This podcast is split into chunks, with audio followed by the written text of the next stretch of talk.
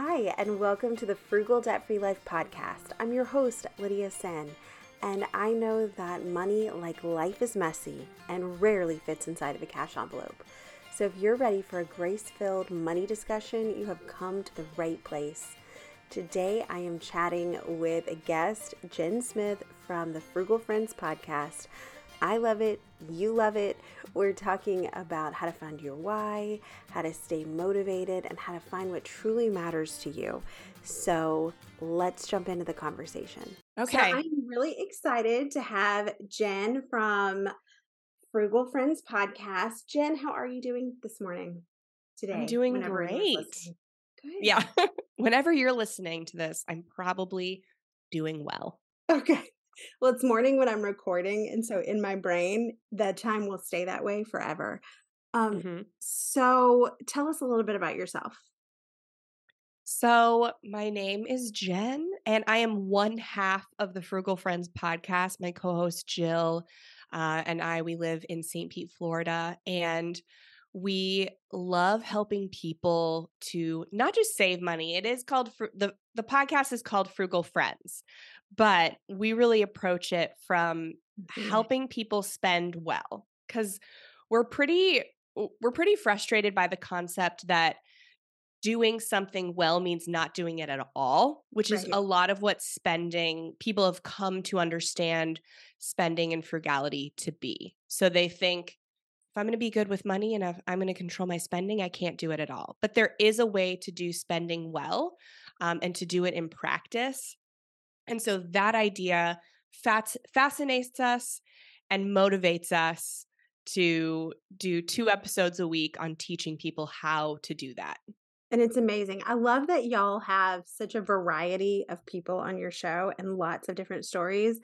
I had V Weir on a few weeks ago, and we talked about that how it's really important to get a variety of stories and voices in the debt free realm so people know that they're not alone um, and that their past doesn't necessarily have to become their future. And so I love that you guys are also a representation of that by just the the number of stories that you tell any given week. Yeah, we try to do that because I I had when I was paying off debt. So personally, my husband and I paid off $78,000 of mostly student loan debt in 2 years. And when we were doing that, we were super fanatical about it. Mhm. And we didn't really see any realm of possibility outside our small bubble. And we and I get that happens to people, not just in the financial world, but like in a like as a greater concept. You can really become wrapped up in your bubble.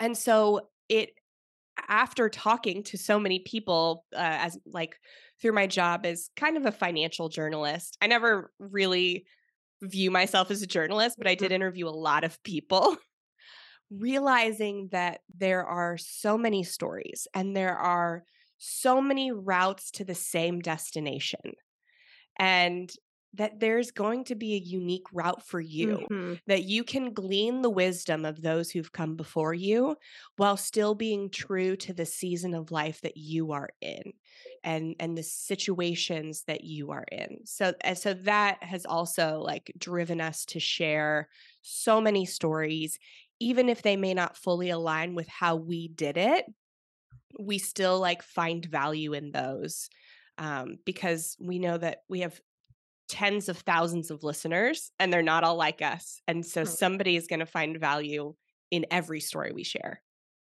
That is so true. Now, $78,000 feels sounds like an overwhelming amount. How did you guys do it? It seemed overwhelming at first. So when I was engaged in 2015, I myself had about, I think, 58 of that. So, Mhm. or 54. And 50 of it was student loan, four of it was a car. And so I, at the time, made maybe 35,000 a year, maybe 40 if I was like doing a side hustle.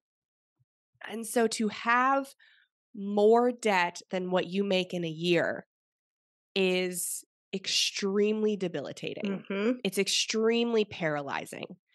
And I knew uh, I was I was sold these promises that I'd be able to pay off this debt when I graduated with you know with this master's degree.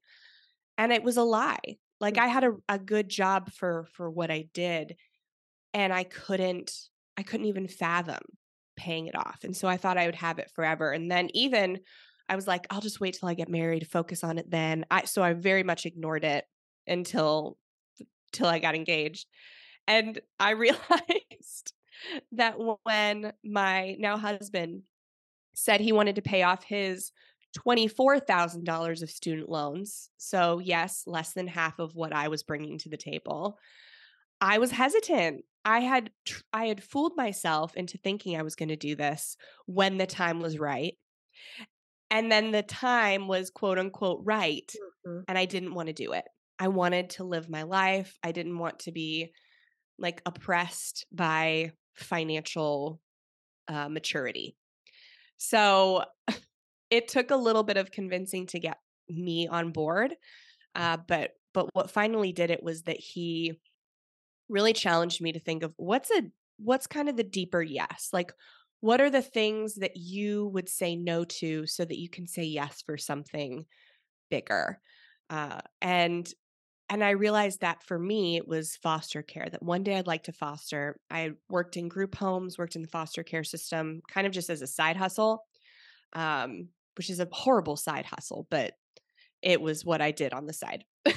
So i i wanted to do that knew how hard it was knew that it would be a lot easier to do if i wasn't beholden to a job uh, if i could work willingly Mhm. like voluntarily not oblig not obligated to work because i love working and so that was what really got me on board and that was when i i had this i still do kind of have this like all in or all out personality it's not healthy and i've i've come to think of it less as a personality trait uh, and more of just a um a coping mechanism but i went all in like i went very fanatically all in and uh within two months had given myself shingles from the stress i had created for myself yeah. Yeah. um but for two years we really went hard with minimizing our expenses and increasing our income and that that in itself was very helpful for the future. Um the degree to which we took it was not the most healthy but really honing in on that focus having that one singular focused where all of our peripherals we had our deeper yes already defined for the season uh, and so it made saying no to some things easier knowing that we could say yes to them in the future in a greater magnitude. So that in a nutshell like we, used all the standard you know expense cutting tips and Mhm. side hustle tips. So i won't give you like a ton of those but that's kind of that was my journey um, and for two years we did that and i don't think i could have done it for longer than two years. A year in i got super miserable and super hopeless and that's when i started writing i started my blog to try and kind of help people Mhm. learn these hacks that i had been learning and that's kind of when this new career took shape and i found a lot of uh, if i found it very helpful to maintain motivation as i was like helping others so Mhm. that was a big motivator internal motivator for me um, but yeah it's kind of how we did it Bill, I feel like building community is really important in the process. And that sounds like that's what you did. And also, Mhm. our debt amount wasn't uh, it wasn't yours. We we were at thirty six thousand dollars in debt, uh, mostly student loans and credit card.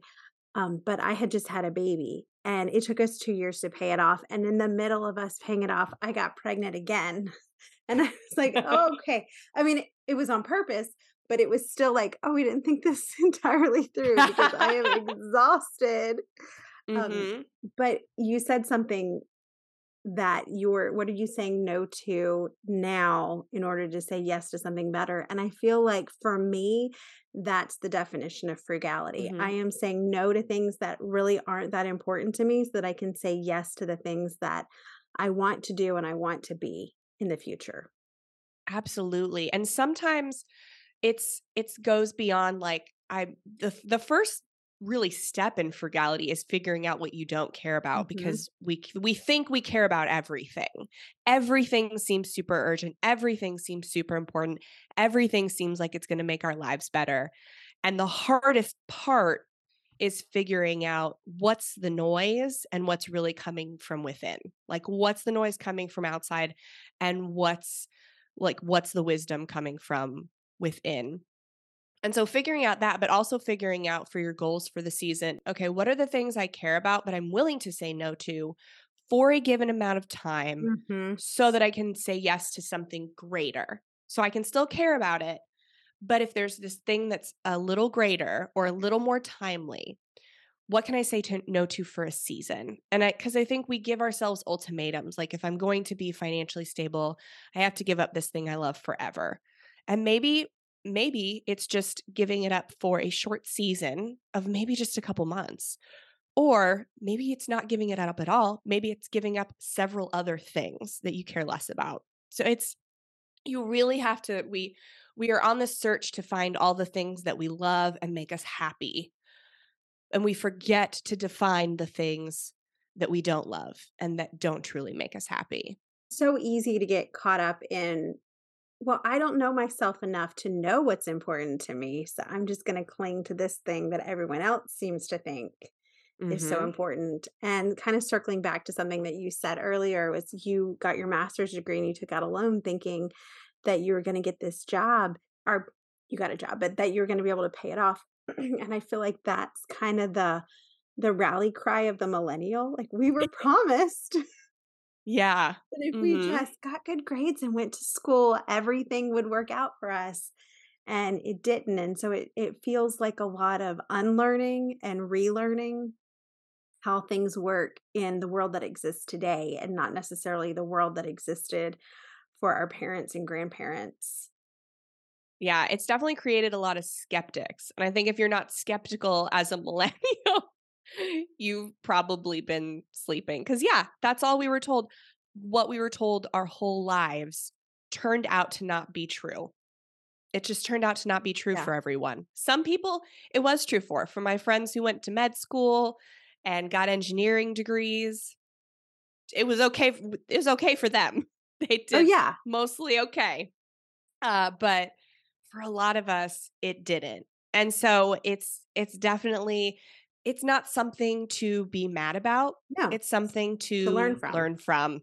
Yeah, it's something to learn from and know everyone doesn't have the answers. And even the answers that they do have, when the seasons change, Mhm. the answers can change. Exactly. I mean, we're we will probably give advice to our children that when they're when they are our age will be null and void because Mhm. it's just what we know to be true in this moment. Um, but yes, you do Yeah. learn from it and learn like plot twist. How can we turn this into something usable, which you have done with your message?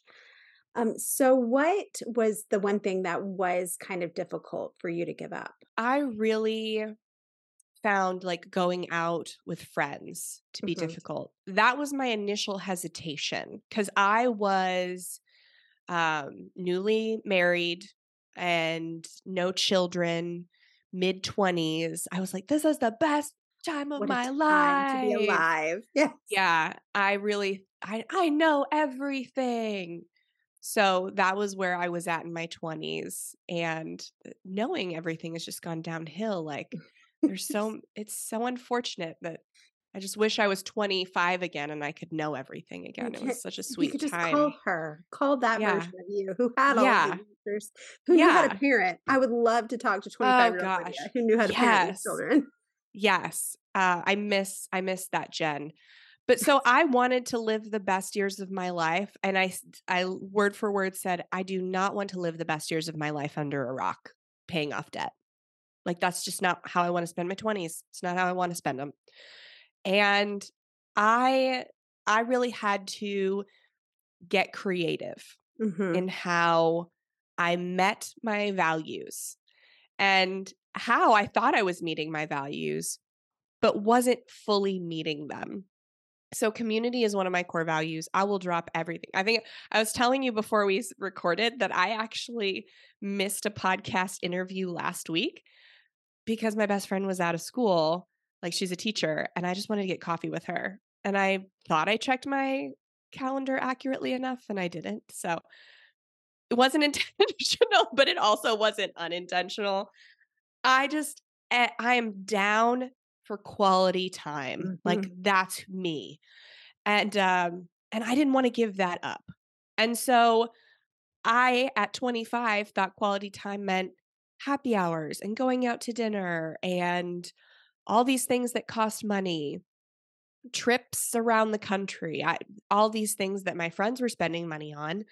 That's what I thought quality time had to entail. And I learned throughout these two years that the friends that don't want to spend true quality time with you are not in the season of growth that you are in. And that Mhm. does not make them bad people because sometimes when I was on my debt free journey, I would judge others for not being on their debt free journey too, uh, which is totally untrue. Everyone comes uh, to this in their own time and will learn their own lessons from it. I I needed to adopt a new community, add to my community people who are on the same uh, wavelength as me, I'm the same like trajectory for growth, and and I was able to do that in a way that I would not have if I just stayed bound to this path that I thought I had to stay to. So, getting creative in how I found community was hosting potlucks and um, like these pantry challenge things where everybody brings, you can't spend any money on food. You just have to make something with stuff you already have. Very fun. Like uh, freezer meal group hangouts and wine nights, like wine from Aldi, just bringing over a few bottles and Aldi wine though is right. It I will slaps. take it any day. hmm So it's doing stuff like that. And the people who do not want to participate in that, who truly do want to go out, they're in that part of life. And the people who are on your wavelength or who are heading your direction, they're going to be all for it. And I created friendships with people, deeper relationships with people I would not have had I not entered onto this journey.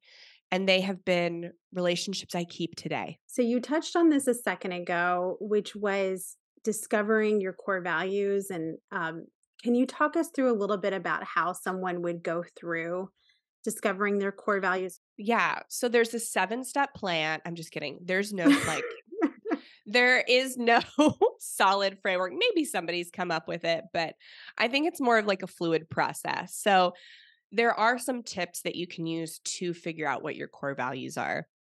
So we've got a list of um, 50 of them, and we put Mhm. them in a lot of our workbooks because they really do align with not just your financial goals, but your spending and your budgeting, and even how you do uh, your like do work, do career stuff like that.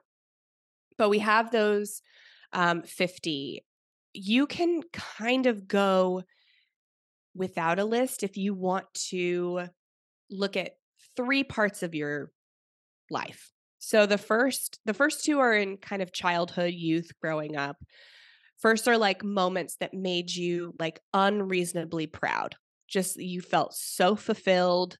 Uh, for me, it was this time that my teacher looked at one of my writing assignments and uh, was, you know, so pleased with it and had me take it to all the teachers in the pod and show them just because it was, you know, I don't know if it was that good, but it was good enough. And I felt so like I will never forget that moment. And there are so many moments that pass us by. It's the ones you remember that are indicative of a value that was fulfilled, like a value that was honored for you. So kind of think about those moments where you felt most fulfilled, most proud. Um, and that's going to give you a little key into your core values. Another one is like like kind of moments of betrayal almost. Maybe sometimes sometimes that you have felt betrayed or really bummed or just super sad.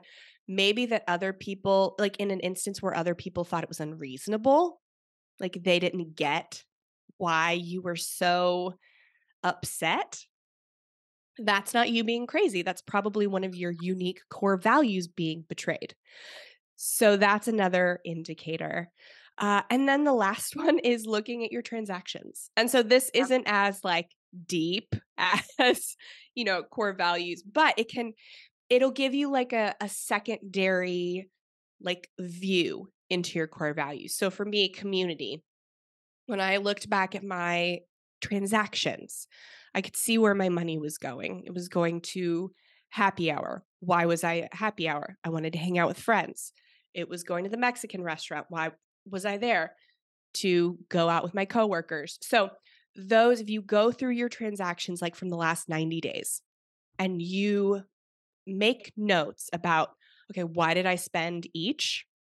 You're going to get a picture of your core values in action.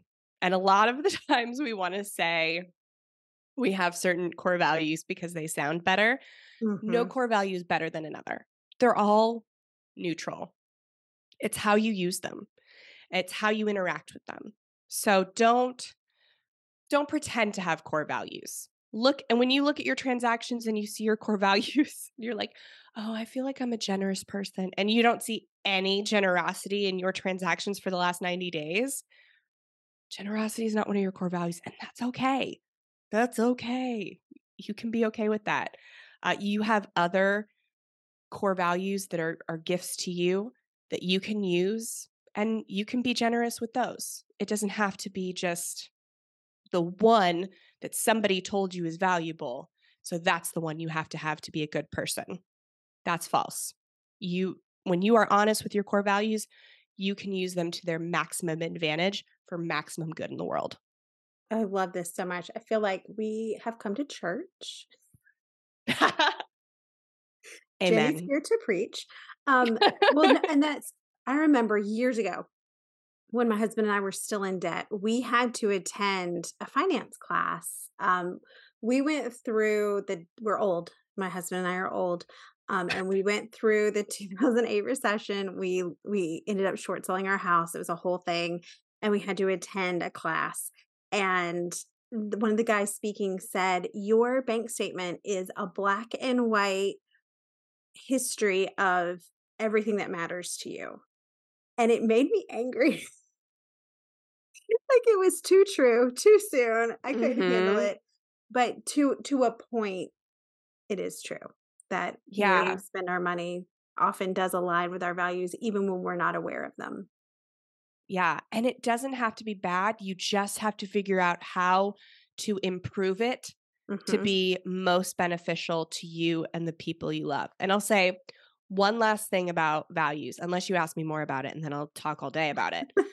so, there are four common things that we see people uh, think that are their values that are not actually core values. They're just like core things that every human wants. Um, and that's faith, family, friends, and fulfilling work. Mm-hmm. So we say that those four are not core values. Those four things, well, your core values dictate how you interact with those four things. Um, it, it, interacts how you show up in your faith community or for your family um, or for your friends. Uh, it, inter- it influences what you consider fulfilling work. So I know that many people will jump mostly right to faith, family, and friends um, as their top three, which I have seen so often, but realize that those aren't aren't actually values; those are basic human needs. Mm-hmm. If I had to list them out, that may be where my brain went to, unless I mm-hmm. dug a little bit deeper. Whereas I'm married to a person who is silently intuitive, and he could probably like rattle stuff off to you. Oh, he's girls marry someone smarter than you, but don't let them know they're smarter than you. That is my piece of advice for today. Mm-hmm. Second that. so, what advice would you give to someone who just feels like they are at the bottom of the barrel? Mm. That it is a season. I use the Mm. word season a lot because, and I don't just mean like the three month seasons we see in the weather. I live in Florida, so our seasons are like Mhm. 9 months. Uh, but it's that you are always in a season, that everything on this earth is temporal, and you can choose to enter a new season. You can choose at any time, maybe not completely. There are some seasons that are out of your control, Mhm. but you can choose what you do in the season, and many times you can choose to enter a new season. And that may be hard to hear. It would have been hard for me to hear at, you know, $54,000 of debt without, you know, the income to back it up. But looking back, I needed to hear that because I, everybody around me and everything around me told me that my life was set in stone, that it had been decided for me because of my, you know, lower middle class upbringing and the people I surrounded myself with and the amount of knowledge I had. Um, and it's untrue. You can always change and always grow. Things that don't grow are considered dead. Once plants Mhm. stop growing, they die. Um, and how much more true is it with people? Is that if we stop growing, we kind of feel dead. Mhm. So it's always there's always an opportunity for growth. There is. And just to kind of piggyback off what you said, um, you can also choose your attitude in that season because sometimes you can't change it, but you can change your attitude. Yeah. And that's something that I when we we moved from Atlanta to Alabama, I did not want to be here. We were living in the cheapest rental house we could find. Now I have fond hazy memories of it, but when we were living there, I just remember it being awful. Like I hated it. And my sister saying to me, You would probably be happier if you chose contentment right now. Like, I know that you can't change it, but you would be happier if you just chose to not have a bad attitude every morning when you woke up. mm-hmm. and so I would like wake up in the morning. This is so dumb, but I'd be like, Thank you, house, that we're safe in you. Like, thank you, floors, that you're still here. Like, it was this silly practice, but I feel like in that moment when I was not mentally at my best, it helped kind of boost me through until we could be in a better situation. Yes, you can have contentment without complacency. And choosing gratitude is really that in practice, I think. It's one step of many. So, Mhm. Where can we find you? Tell me what you Well, got going on. Wherever you are listening to this podcast, as long as it's a podcast player, Mhm. you can find Frugal Friends podcast. Uh, we have new episodes every Tuesday and Friday. And we also have a free ebook that we give out to all of our listeners and listeners of other shows that we go on. And it's got 200 ways to save money, kind of as a jump start.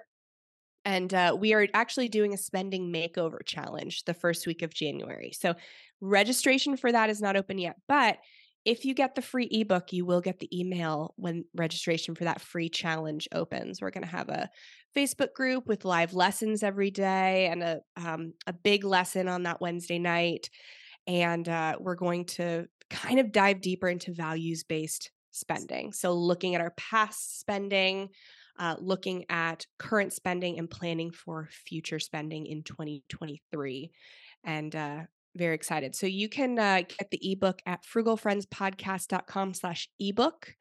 And uh, around the middle of December, we'll open registration for the spending makeover. You'll get an email about that. So I will leave a link to the ebook in my show notes. And if you get my email newsletter, you I'll put a link there and then I'll be sure to include a link to your challenge um, in the newsletter when it comes out too. Yay! I don't know about you, but I felt so motivated after that conversation with Jen. So I really do hope that you will check out all of her fantastic resources. And thank you for being here and thank you for listening. And thank you to every single one of you who has left a review. If you are listening on Apple or Spotify, swipe over the artwork and you can leave a review there.